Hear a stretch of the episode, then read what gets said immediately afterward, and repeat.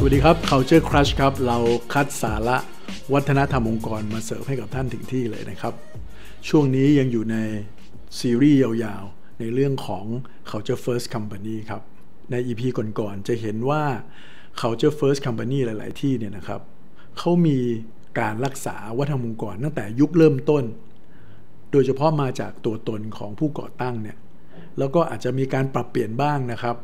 จนมาถึงปัจจุบัน แต่หลักๆ ในความเป็นตัวตน ยังถูกรักษาอย่างชัดเจนตั้งแต่ยุคก่อตั้งใหม่ ๆ แต่นี่ไม่ใช่คำตอบเดียวนะครับ ในบางองค์กรเนี่ยพบว่าเมื่อเวลาผ่านไป วัฒนธรรมองค์กรที่เคยเป็นอยู่ มันอาจจะไม่ตอบโจทย์บริบท อาจจะไม่ตอบโจทย์ สภาพแวดล้อมที่มันเปลี่ยนไปแล้วก็ได้นะครับ อย่างองค์กรที่ผมจะพูดต่อจากนี้แหละครับ ก็คือ Microsoft ครับ เวลาเราพูดถึง Microsoft เนี่ยนะครับ ต้องยอมรับเลยว่าเขาเป็นหนึ่งในองค์กรที่สร้าง Impact สูงมาก ๆ ให้กับโลกใบนี้ โดยเฉพาะในด้านของธุรกิจในด้านของเทคโนโลยี ลองจินตนาการดูนะครับว่าถ้าโลกใบนี้เนี่ยไม่มี Microsoft Windows นะครับไม่มี Office Suite ของเขาไม่ว่าจะเป็น Word Excel PowerPoint ต่างๆเนี่ยจินตนาการไม่ออกเลยครับว่าโลกธุรกิจทุกวันนี้มันจะเป็นยังไงนะฮะและ Microsoft อย่างที่เราทราบนะครับก็เป็นบริษัท tech ที่มีเส้นทางอย่างยาวนาน วันนี้เนี่ยเกือบ 50 ปีแล้วนะครับ หลายๆ คนอาจจะไม่ทราบ แต่ทราบไหมครับว่าในช่วง 50 ปีเนี่ยองค์กรเนี้ยมี CEO แค่ 3 คนเท่านั้นเอง หาไม่ง่ายเลยครับ โดยเฉพาะองค์กรที่เป็น tech company แบบนี้ และแน่นอนเราคงพูดถึงเขาไม่ได้เลยก็คือ CEO ท่านแรกผู้ก่อตั้งที่เรียกว่าเป็นไอคอนของโลกยุคใหม่เลย ก็คือคุณบิลเกตส์นั่นเองนะครับ ในยุคเริ่มต้นของ Microsoft เนี่ยบิลเกตส์เนี่ยเป็นทุกอย่างขององค์กรเลยครับไม่ว่าจะเป็นคนที่กำหนดทิศทางในเรื่องของเทคโนโลยี เรื่อง Product เรื่อง R&D เรื่อง Business Model ต่างๆ เขาทั้งนั้นเลยครับ เราก็ดำรงตำแหน่งเป็น CEO มาถึง 25 ปีด้วยกัน ถ้ามองในยุคสมัยนั้น ในสมัยเริ่มต้น เขาก็ต้องต่อสู้ดิ้นรนพอสมควร ที่จะแนะนำสิ่งใหม่ๆ ในยุคที่เป็น MS-DOS ซึ่งโลกในวันนี้ยังไม่มีนะครับ จนมาถึงยุค Windows ก็ตามเนี่ยให้กับคนทั้งโลกรู้จักเขาเองก็ต้องเผชิญกับการแข่งขันมากมายของเทคโนโลยีในช่วงเวลานั้นที่เข้ามา ต้องไปดิวกับพวก partner หรือต้องไปสร้างศัตรูกับคนมากมาย เพราะฉะนั้นยุคสมัยนั้นมันก็กดดันครับ ให้ Microsoft เนี่ยต้องเติบโตท่ามกลางการแข่งขันการดิ้นรนต่อสู้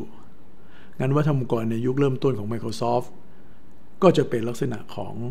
การสั่งการของบิลเกตเป็นหลัก ในเรื่องการแข่งขัน ในเรื่องของผลงานเป็นหลักเลย ก็ต้องยอมรับว่า Microsoft เนี่ยก็มีทั้งพันธมิตร แล้วก็มีศัตรูมากมาย และในบรรยากาศการต่อสู้ข้างนอกแบบนี้นะครับ มันก็ส่งผลมาสู่ความกดดัน ในการเป็นวัฒนธรรมองค์กรแบบแข่งขันกันสูงเน้นผลงานเป็นหลัก แล้วด้วยสไตล์ของการบริหารงานแบบนี้แหละครับ มันเลยเป็นเหตุทำให้โลกใบนี้ เรารู้จัก Windows เรารู้จักตัว Microsoft Office ต่างๆ และนั่นคือผลงานของ Microsoft ในยุคของ Bill Gates นะครับ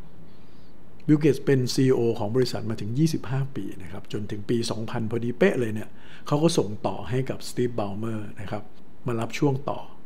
อีก 14 ปีครับ ตัว Steve Ballmer เองเนี่ยก็รับสไตล์ในเรื่องของการแข่งขัน เน้นผลงาน เน้นเรื่องของตัวชี้วัดในองค์กรแบบเข้มข้นมาก ๆ นะครับ และในช่วง 2000 เนี่ยมันเป็นช่วงที่เทคกำลังบูม คู่แข่งหน้าใหม่ ๆ ก็กำลังเกิดขึ้นด่าหน้าเข้ามา ถ้าลงย้อนกลับไปจะเห็นว่ายุคสมัยนั้นเนี่ยเทคโนโลยีมันเป็นช่วงของการเปลี่ยนผ่านพอดีเลยอันความโดดเด่นของ Microsoft ก็ค่อนข้างที่จะถูกเบียดบังด้วยผู้เล่นหน้าใหม่ๆ โดยเฉพาะการมาของสมาร์ทโฟนนั่นเอง พอมีสมาร์ทโฟนความสำคัญของเดสก์ท็อปของพวกคอมพิวเตอร์ แล็ปท็อปต่างๆ พวกนี้มันก็ลดน้อยลงไป ถูกไหมครับ อันวัฒนธรรมองค์กรในยุคสมัยของสตีฟเองก็ยังดุเดือดพอสมควรนะครับ การทำงานต่างๆ เป็นไซโลใครไซโลมัน ในองค์กรเนี่ยต้องบอกว่าคนไม่ค่อยไว้วางใจกัน ซึ่งสิ่งต่างๆ เหล่านี้นะครับ มันนำไปสู่การเติบโตแบบที่สวนทางกับความจำเป็นของยุคการแข่งขันที่มีการเปลี่ยนแปลงในเชิงเทคโนโลยีแบบรุนแรง ที่ต้องมุ่งเน้นอะไรครับ เรื่องของการร่วมมือกัน ภายในองค์กร การร่วมมือกันภายนอกองค์กร ไม่ใช่มองทุกคนเป็นศัตรูแม้ว่าสตีฟเองพยายามที่จะนำเรื่องของการมีส่วนร่วมของคนเข้ามาในองค์กรมากยิ่งขึ้น พยายามจะ engage พนักงงานมากยิ่งขึ้น แต่ดูเหมือนว่ามันจะไม่ทัน แล้วมันอาจจะมีความขัดแย้งกับบุคลิกลักษณะตัวตนของเขาด้วยนะครับ ผลงานที่โดดเด่นในยุคของสตีฟบอลเมอร์เนี่ย ที่ชัดเจนมากๆ ก็คงจะเป็นเรื่องของ Xbox นะครับ ก็คือตัวเครื่องเล่นเกมนั่นเอง แต่ขณะเดียวกันก็มีอะไรหลาย ๆ อย่างซึ่งถือว่าเป็นบาดแผลขององค์กรนะครับ ไม่ว่าจะเป็นเรื่องของการก้าวไปสู่ในโลกของ mobile ไม่ทันนะฮะ การพัฒนา Microsoft บนหรือ Windows เนี่ยบนสมาร์ทโฟนเนี่ยนะครับ ถือว่าเป็นความล้มเหลวอย่างหนึ่งเลย แล้วก็การที่มองคนอื่น ๆ เป็นศัตรูไปซะหมดเนี่ยนะฮะ มันก็ทำให้อีโคซิสเต็มที่เขาอยู่เนี่ยมันไม่ได้ช่วยเอื้อเขาให้เติบโตยิ่งขึ้น จนกระทั่งการมาของ CEO คนที่ 3 นะครับ ก็คือคุณสัตยานาเดล่านั่นเอง สัตยานาเดล่าเนี่ยจริง ๆ เป็นลูกม่อ Microsoft แต่ดั้งเดิมนะครับ เข้าไปทำงานตั้งแต่ปี 1992 นะครับ ขึ้นมาเป็น CEO ในปี 2014 ที่เขาได้เป็น CEO เพราะว่าเขาเป็น head ของธุรกิจในเรื่องของ Cloud Computing ครับ ซึ่งมันเป็นกระแสหลัก ของยุคสมัยแล้วนะครับ การที่ซอฟต์แวร์ฮาร์ดแวร์จะต้องไปอยู่ในเครื่อง แล้วไปตั้งอยู่ที่ออฟฟิศที่ Data Center อะไรต่างๆ พวกนี้มันเป็นเรื่องที่ล้าสมัยไปแล้วด้วยการมาของเครือข่ายคอมพิวเตอร์ทั่วโลกที่มันเป็น high speed มากยิ่งขึ้นนั่นเอง ทุกคนก็ไปอยู่บนคลาวด์หมดสัตยาก็ได้ขึ้นมาเป็น CEO แต่มันไม่ใช่เรื่องของความเก่งของเขาในเชิงของธุรกิจ หรือในเรื่องของเทคโนโลยีแต่เพียงอย่างเดียวนะครับ แต่สิ่งที่เขาใช้เป็นเครื่องมือสำคัญในการ transform องค์กรเลยเนี่ยก็คือเรื่องของวัฒนธรรมองค์กรนั่นเอง อย่างที่ผมบอกตอนแรกนะครับว่า บางองค์กรมีวัฒนธรรมองค์กรแบบเดียวเนี่ยมาเรื่อยๆจนถึงปัจจุบัน ปรับเปลี่ยนเล็กๆน้อยๆแต่ของที่นี่ไม่ใช่ครับ ในยุคขของสัญญาเนเรล่าในปี 2014 เขาเลือกที่จะเปลี่ยนองค์กรแบบหน้ามือเป็นหลังมือเลย โดยใช้วัฒนธรรมองค์กรครับเป็นเอนจินสำคัญ อาจจะมาจากบุคลิกลักษณะของคุณสัตยาที่เขาไม่ใช่แนวสายบู๊ไม่ใช่แนวสายแบบวิ่งชนหรือเด็ดขาด หรือในเรื่องการแข่งขันทั้งภายในภายนอก แต่ตัวตนเขาเป็นคนที่ค่อนข้างที่จะเปิดรับฟังคนนะครับ เป็นคนที่สุขุมนะครับ แล้วก็คิดและตัดสินใจบนพื้นฐานของการที่ได้รับข้อมูลอย่างเพียงพอ และสิ่งหนึ่งเลยเนี่ยที่ทำให้คุณสัตยาเนี่ยได้เห็นแสงสว่างในปลายอุโมงค์ของ Microsoft และเลือกมันมาเป็นวัฒนธรรมองค์กรหลักก็คือเรื่องของ growth mindset นั่นเอง ซึ่งเราต้องยอมรับนะครับว่าในยุคก่อนที่ CEO ท่านนี้จะขึ้นมาเนี่ย Microsoft เนี่ยอยู่ในการแข่งขัน อยู่ในความไม่ไว้วางใจกัน มองผลลัพธ์ มองผลงาน มอง KPI เป็นหลัก เพราะฉะนั้นมันก็